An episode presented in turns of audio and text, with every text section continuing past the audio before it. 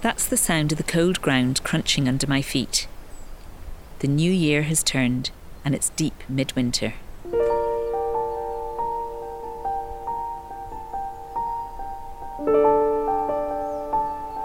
As winter weather goes, it doesn't get much better than this. Everything looks sparkling and new, under a sprinkling of snow followed by a heavy frost. There's a fresh wind, a clear blue sky, bright sunlight that even carries a bit of warmth, and an almost palpable hush, as though life is in hiding, quietly enfolded by the season.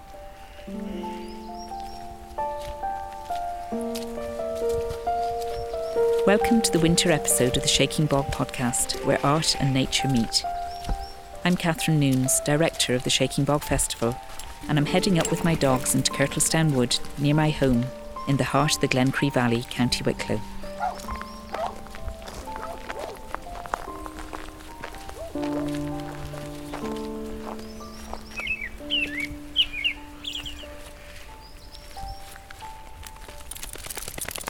I always feel compelled to head towards the light at this time of year, which is why I've chosen to go uphill through the woods, the woods where I frequently walk or sometimes march or even linger depending on my mood. This hill has been so well trodden by my footsteps that over time it has absorbed many of my wishes, secrets, reflections, and longings, each one landing quietly in its always soothing beauty. In keeping with the mood of the season, this winter episode contains a blend of reflections, conversations, and writings on the more hidden recesses of the natural world.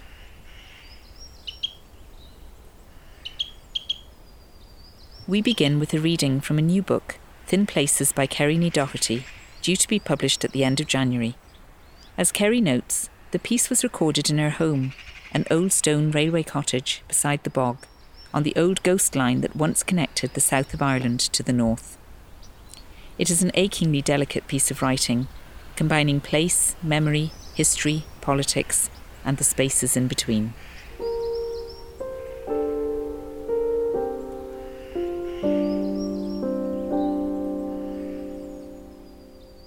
Yesterday, beneath a morning moon, low and white, hanging in a winter blue sky, I stood under an old gnarly thorn tree as a solo robin hopped about my feet in a sodden field.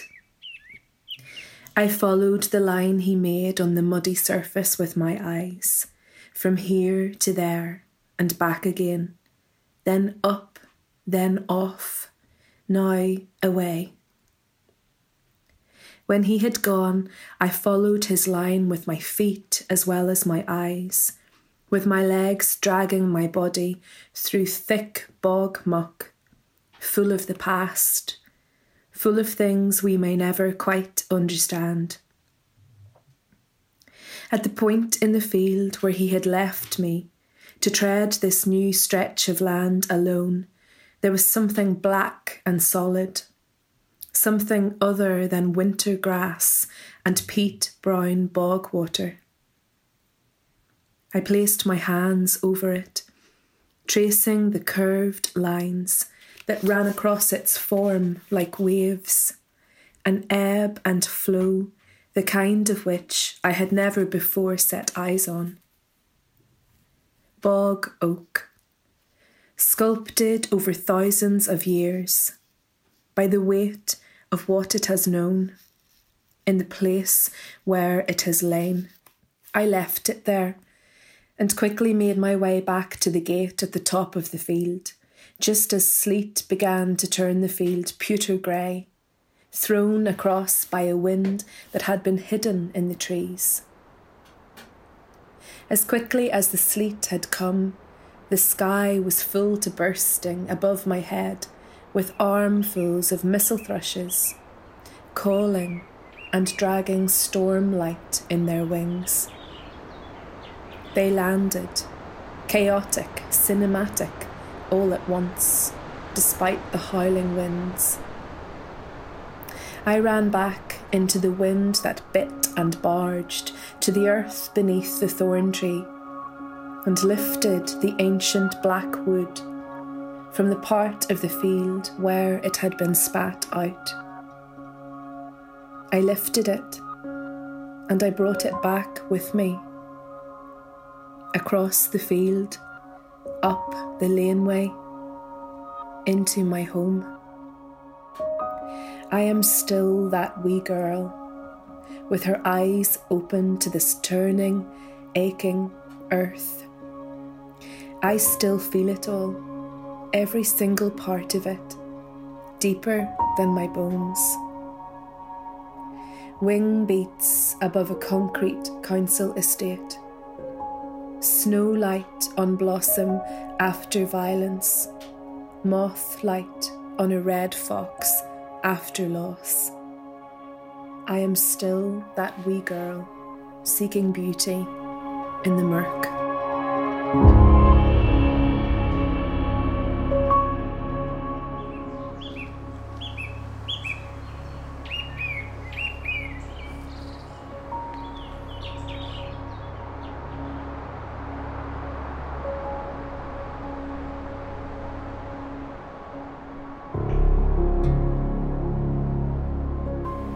Here in Ireland, we are now back in lockdown as COVID cases seem to be running rampant. As I stand at the top of Kirtlestown Woods, overlooking this valley and the hills beyond, I feel grateful to be living in this wonderful landscape. It never ever fails to inspire wonder and offer hope. But how would it be to be locked into a small warm space with only critters for company? Collie Ennis knows the answer to that. He's a herpetologist and research associate in the zoology department at Trinity College Dublin, who actually has his own podcast, The Critter Shed. Having grown up obsessed by bugs, reptiles, and amphibians, basically creatures that are hidden from plain sight and that many of us fear, his critter shed at the bottom of his garden is literally alive and hopping with thousands of these creatures, all dependent on his expert and tender care. As part of our series of conversations between artists and nature experts, I set off to Collie's Shed in West Dublin to record him in conversation with artist Chanelle Walshe. Chanelle is an extraordinary painter whose largely abstract work explores and interprets the inner or hidden recesses of earth and soil, ground and nature, anatomy and flesh.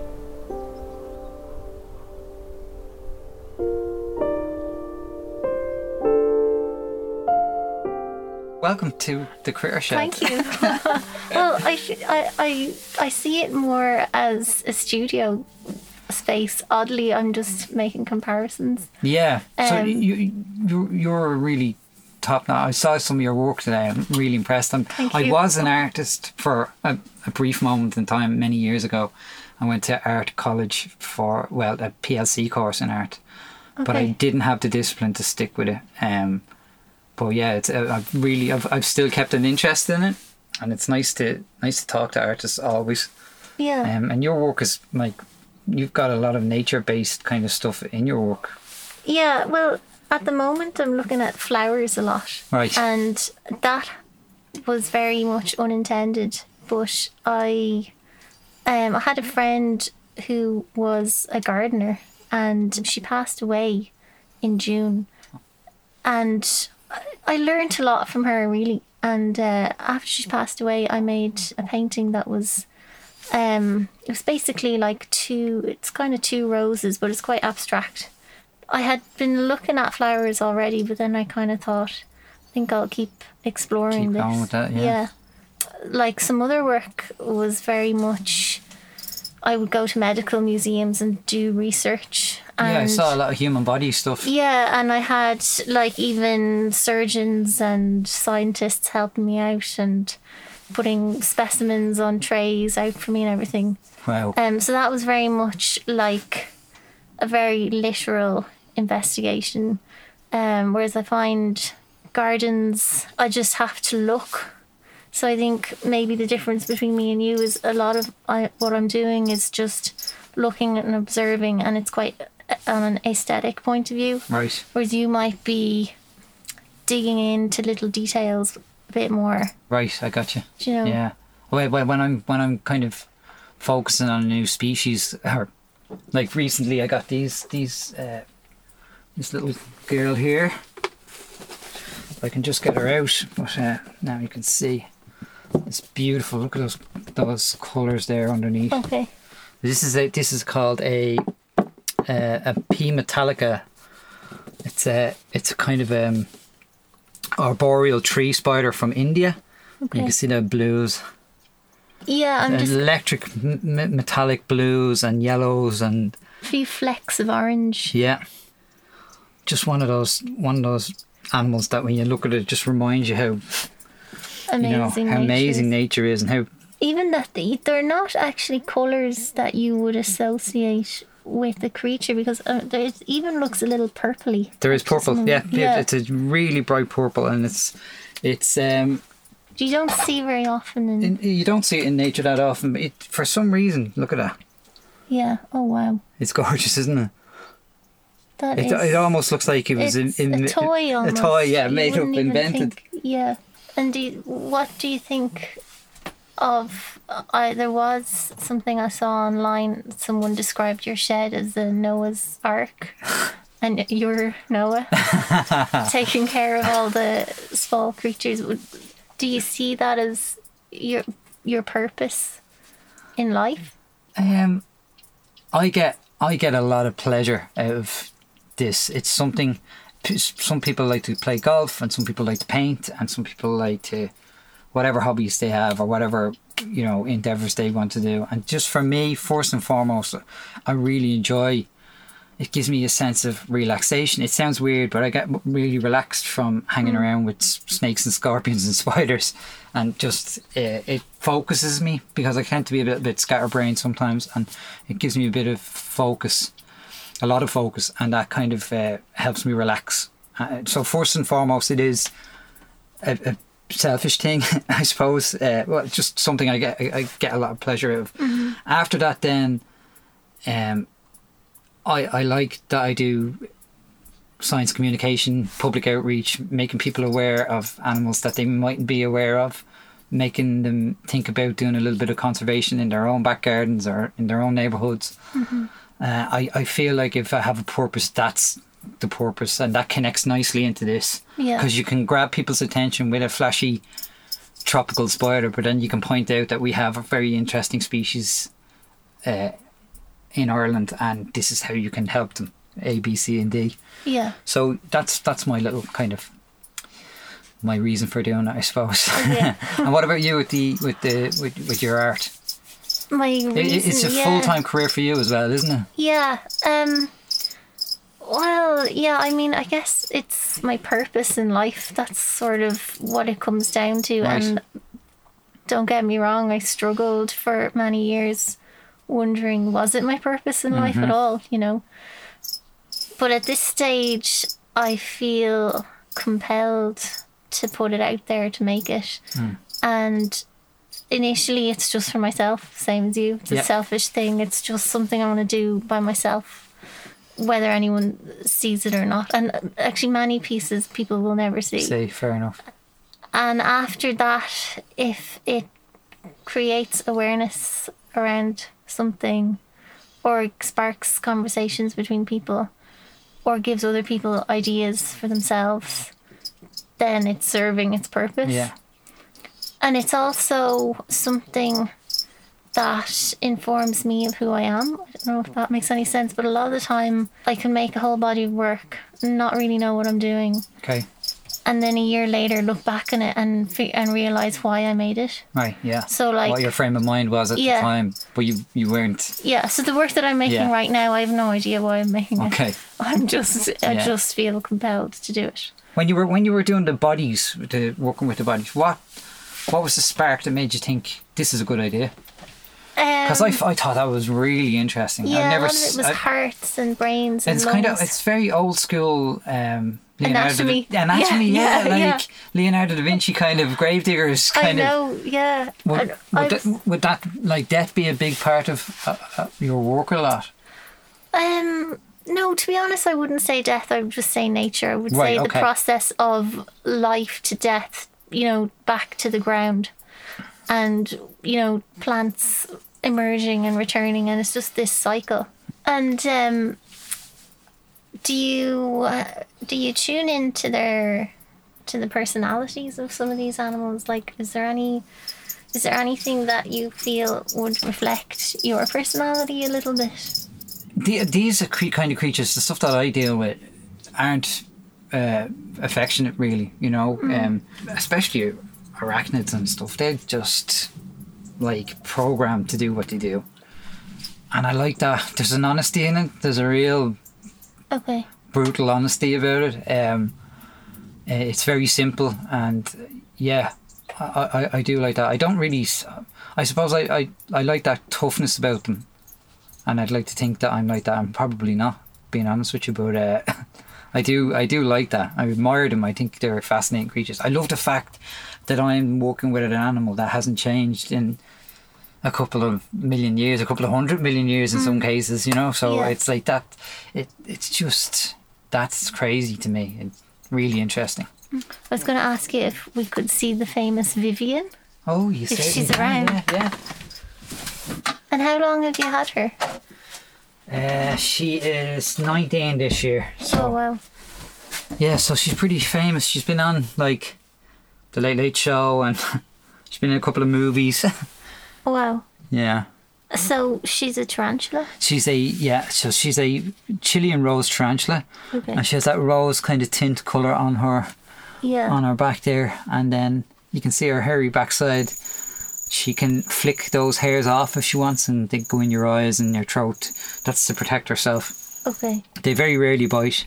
Yeah. Um, but uh, long lived, 25 to 30 years for females. The males will only live four years, one to four years. Because once the males mate with the females, they generally get eaten. Okay. Yeah, tough. By the female. yeah, yeah, Wow. yeah. And why would the female want to Well- eat the male? Well, as soon as she's been impregnated, she's She going to need food, and she mightn't come across food for a long time. So Okay. you'll you, you'll do for a nice post-coital snack. Okay. the males, like in, in, in a lot of arachnids, are just genetic couriers. They literally exist just to Just pass to on keep their it ge- going. That's exactly Yeah. it. Okay. Wow. And um, so Vivian's 19. Would she produce any more babies still? She, or she's done. She's done a fair few batches, and she will still produce babies until she passes away. Okay. So yeah, they're very prolific. Um, you'd have to imagine though in the wild they have hundred or two hundred babies, and the vast majority of them would be wiped out.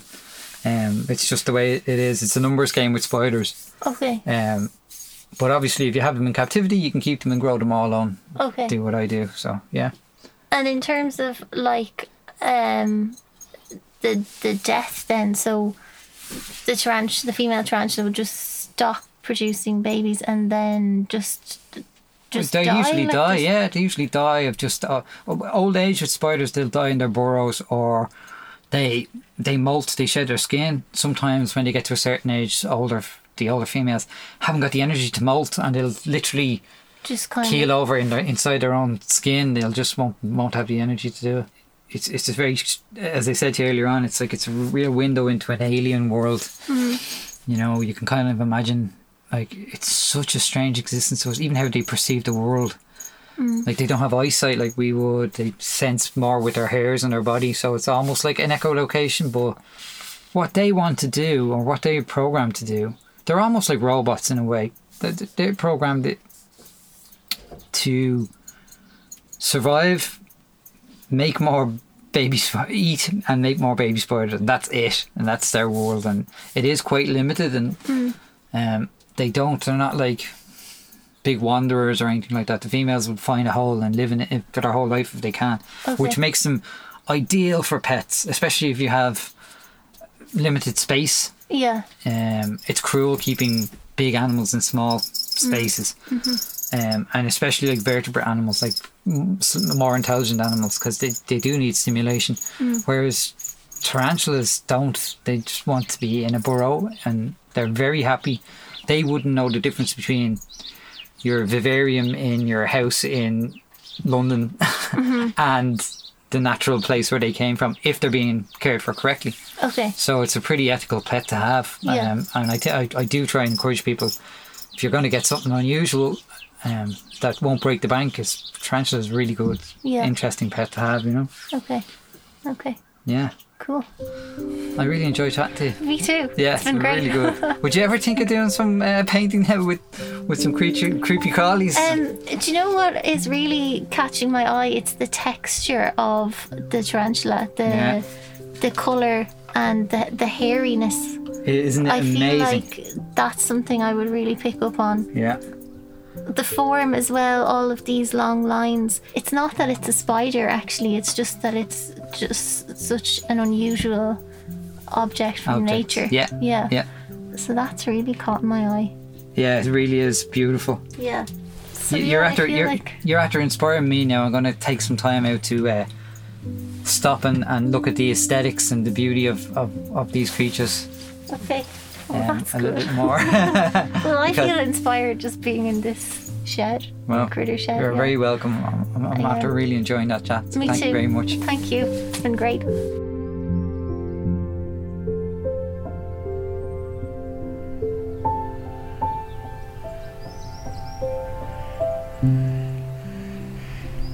Surrounded as I am now by this eerily quiet landscape that is shrouded in darkness for so much of the day during winter, I can really understand the appeal of sitting by the fireside storytelling and how folk tales may have emerged out of the winter shadows and were then passed on, evolving from generation to generation. With this in mind, I had the privilege of meeting master teller of tales Oein DeBhairduin, a writer, poet, folk herbalist, and activist who is, amongst many other things, a passionate advocate of his own often overlooked traveller culture. He recently published Why the Moon Travels, a wonderfully sensitive, first ever retelling of traveller folk tales, beautifully illustrated by artist Leanne McDonagh.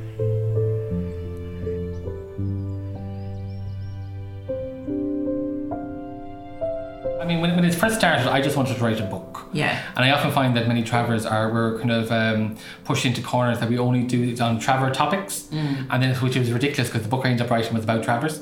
Um, you know, but because that was the book that wanted to be written, and that was the, these were the stories that keep kept coming up and kept being re- reaffirmed or re-spoken around when talking and going. Isn't it a pity that- that the majority of population don't even realise this?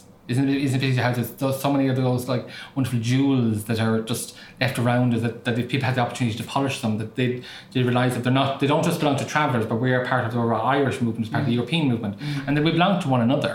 There has definitely definitely uh, been I suppose um, I suppose I would call it kind of um, Daria. So Daria is kind of a d- detachment um, from like generations, but the resources such as reconnecting with nature and returning as much as possible to those kind of those spaces is incredibly, uh, I suppose, renewing. It's peaceful.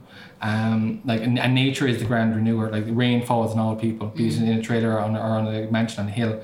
But uh, but nature is the great uh, equalizer. I was just wondering about the sense of connection to nature within it. You know, is that something that would be embedded in your culture, the traveller culture, do you think? It would be because until very recently, as recently as 2001, nomadism was very much a norm, I suppose, a normalized part of, of communities movement. And then in 2001, actually, nomadism was effectively made illegal. Um, but when, when I was growing up, even though we had a Kenya, which is a home, a house, and we would have travelled for several months during the year. And not just kind of for the festivals or the kind of local markets, but there's a sense of a want to travel. The natural status of- of mankind is to people who are to move and the history of Ireland is a people of movement. It's almost that we've continued a tradition of movement. And then when you when you're someone who moves a lot, you spend a majority of your time outside. Because even look at the tradition of kind of the, the wagons and the, and the trailers and the tents, they're very very small spaces. So people will spend a significant amount of time outside, and the more time you spend, spend outside, you, the more opportunity you have to, to see the wonder of it all. Um, but there is like there's a saying of take a long walk through a short field. Yeah. Um, the idea is that kind of we're rushing around, we're, we're distracted by things that are not really important to us. And there is so much that we, we go unseen in our own worlds every day um, that spending time with nature not only brings us back to nature, but brings us back to who we truly are. Would you like have grown up with a, I suppose, a sort of intuitive kind of understanding of the natural world around you and the animals and So I, I grew up in a place called uh, uh, Tirboy, was on the edge of Clunatua, which is on the edge of, of Tuam. Um, and then from, the, being from the family I'm from, and the sense of even around the concept of ownership of land. So in 2011, myself and partner uh, purchased our first home. My father came to me and said, uh, "This the, you were the first generation of our people to ever be at risk of being homeless." because the idea of homelessness that they, they didn't really exist within the community because people could all could often um, so self accommodate or accommodate with kind of family, um, and even when it comes to the ownership of physical space, the land. You can have, you can be a caretaker of it, you can be a kindred minder of it, you can grow stuff on it, you can have animals on it, and that needs to be respected. But you can't own it. You, know, you can't actually own this, these things. We're not we're not on that kind of tip of that triangle of like who's the most important in, in our ecosystem. We're actually it's a circle, and we're we're in the mix of it. So growing up, we, we've never seen this be um, owners of a land are better than the, the the fox that lived in the field because that's the fox's home, you know. And chances are we probably would, would react very hostile if a stranger walked into our home. You know, so it's understanding the idea of kind of going like nature wants to have its own balance, but we need to respect those spaces too. The the, the I suppose the ease of modern life has taken us away from that intimacy. It's mm-hmm. so it's so easy not to have an intimate relationship with the world around you. Absolutely. And and be to have one that tests their own limits in ways that we're not expecting. Mm. Um, but like, and even when people at the moment talk about how how mankind is destroying the earth and we're doing all these horrible things. And I think going, earth will always recover. We're destroying our ability to live in it. Like it's like we're destroying our ability, but nature will survive. You know, na- nature has been here before us and will be here after us.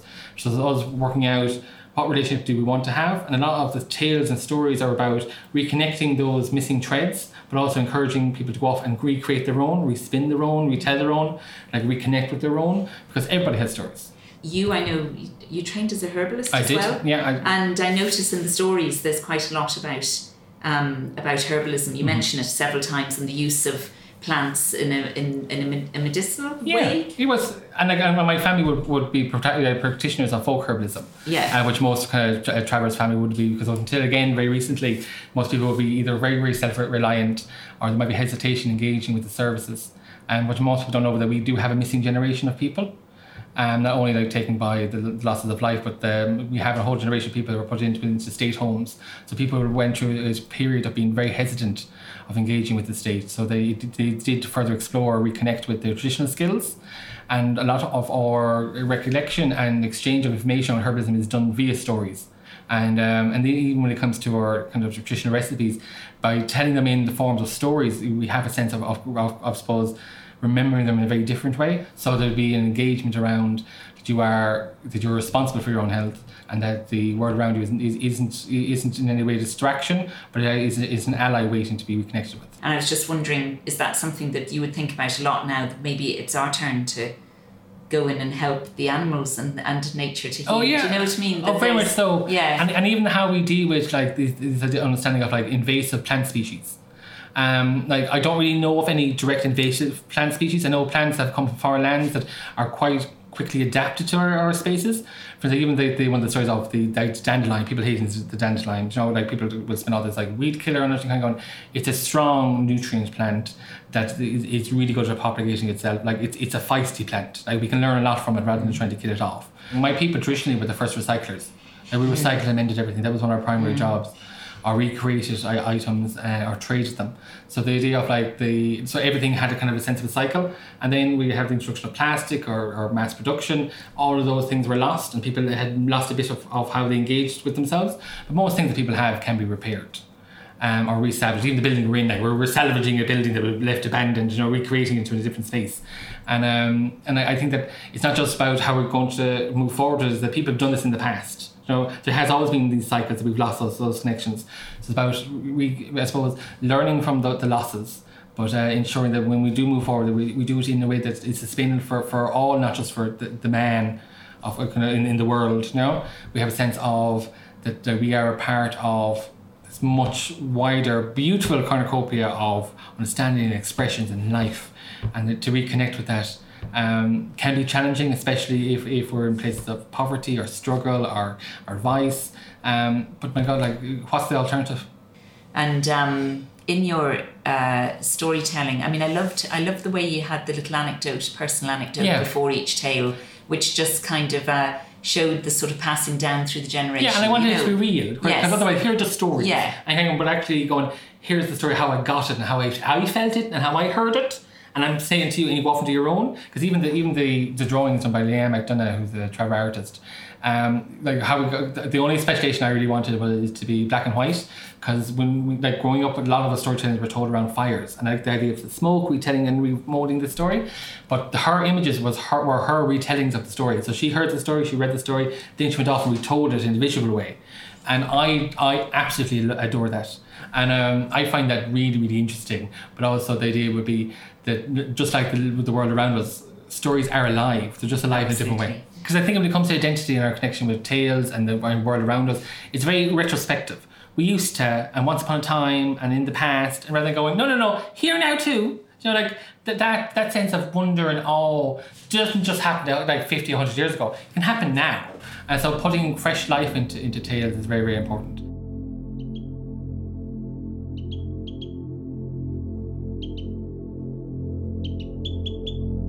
In this graveyard, not far from my family home, stands a, stands a scattering of tall yew trees, beaten by age, weather, and the waves of grief. They have endured for all those who have passed by them. I recall admiring them as a child, those beautiful, solemn figures rooted throughout the sacred space. Their high, cold grey stone walls and dark iron gates mark the boundaries between the place of the dead and that of the living. I remember asking my father later that day where the yew trees and where they came from, and this is what he told me and why they are always found in graveyards. Many years ago, on a date not recalled exactly, distant enough to be forgotten, but recent enough to, to still be spoken about, there was young Minker Fiend, newly married, with a beautiful child and a home filled with so much love and care that dawn brought only joy and twilight brought no quarrels. They lived for some years knowing only the glow of shared kindness and hopes of a bright future. One year, however, in the depths of winter, their home was visited by quick fever, and all three of them were struck by it.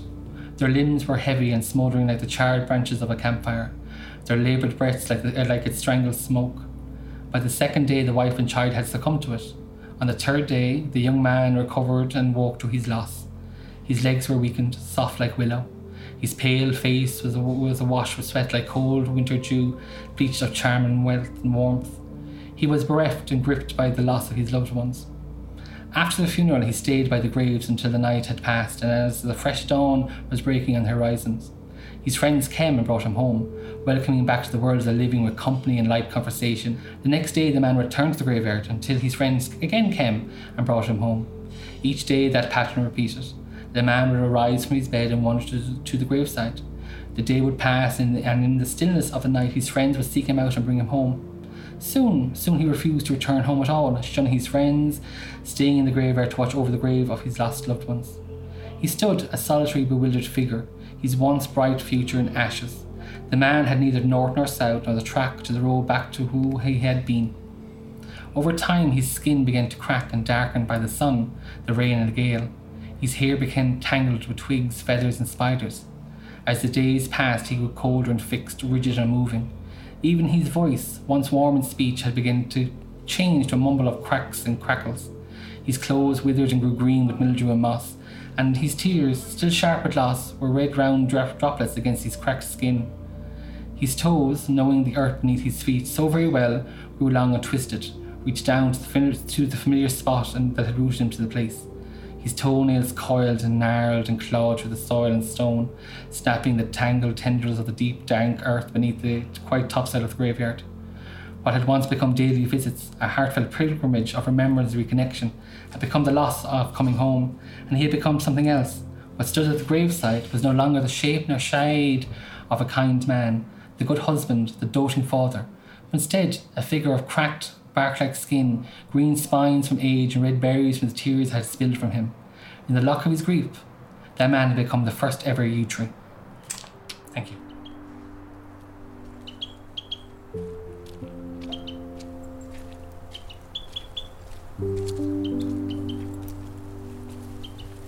I'm walking home now through the trees, somewhat sheltered from the brisk winter air.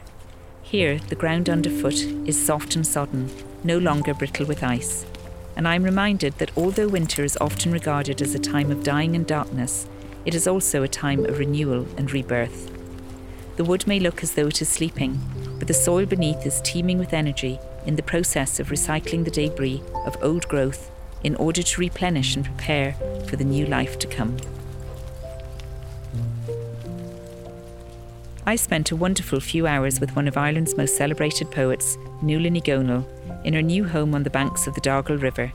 And amidst the chat and reflections, she read one of her poems, An Bhábóg Bhriste, that deftly and warmly interweaves mythology with memory. We've also included a translation by John Montague.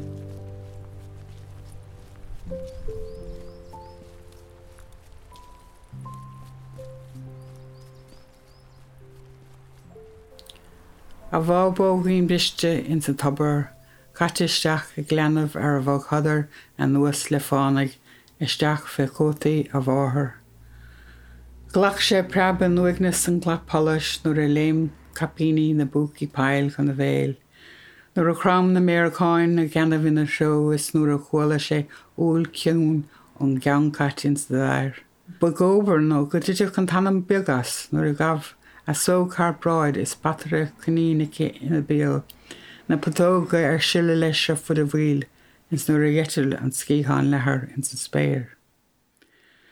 Heis sé go glórach is riamhó hin, Tá tú mar iné hiirí ar an gcuin an tiad a bhfuile chuis, báte sa láib, tíorthúil, fleisteach, oscailte de lo is títhe, Cían tú an madarúa is a háil a teach go brochan na féthe rahanní taobh lena bluis is iad a ggóla sá.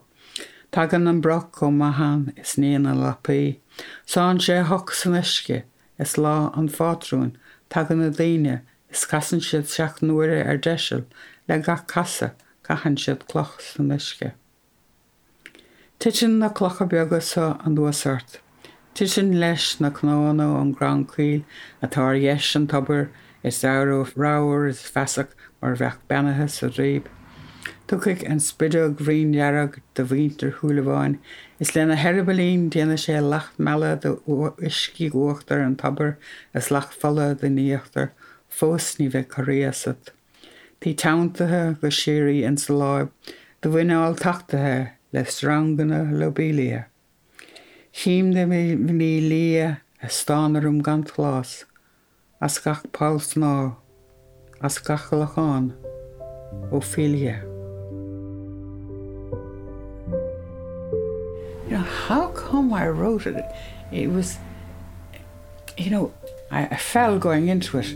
Uh, there was something in the in the in the ground or something, and I fell, and I looked up, and the grass was taller than me and it was like being one or two or something. And then the grass being taller than you, and, I, and next thing I do, I, I wrote the poem about it. I don't know, it was this funny feeling.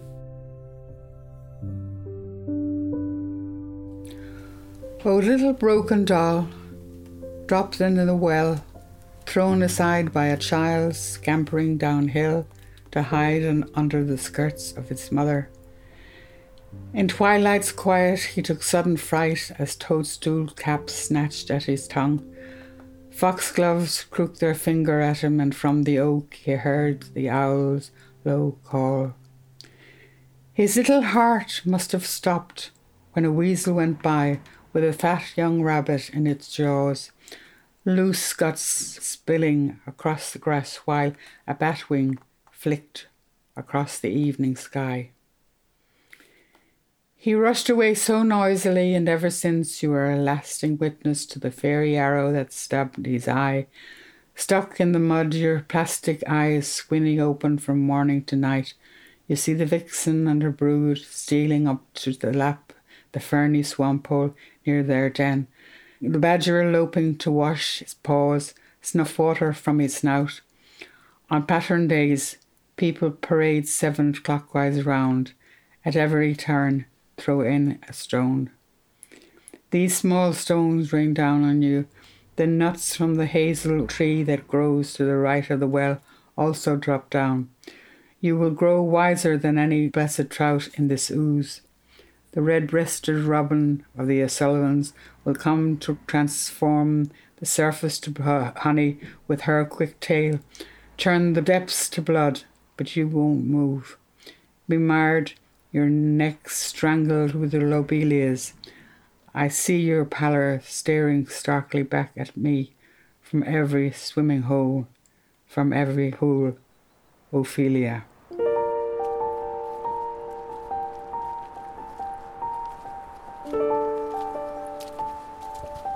I'm on my way home now to warm myself by the fire. I'm ending this podcast with a final brief and hopeful reflection from Nuala on the cycle of life and death. I look forward to the spring, and until then, stay warm, keep safe, and be well. I was very, very, very poor during the um, the, the recent uh, lockdown, and I and I very much felt like you know, you know that my end was coming, you know, and I was thinking of all sorts of things like that, and um, um, eventually, eventually, well, I, I found that number one, and I'm not afraid of death. And number two, that um, it's going to be a great excitement, whatever it is. yeah. Uh, uh, you know, whatever it is, it is, it's going to be great fun. No? The Shaking Bog is delighted to have presented this podcast in collaboration with Coillte Nature and Mermaid Art Centre in Bray. It was edited by Bjorn MacGiolla and mixed by Steve McGrath, with special thanks to Ray Harmon for his music.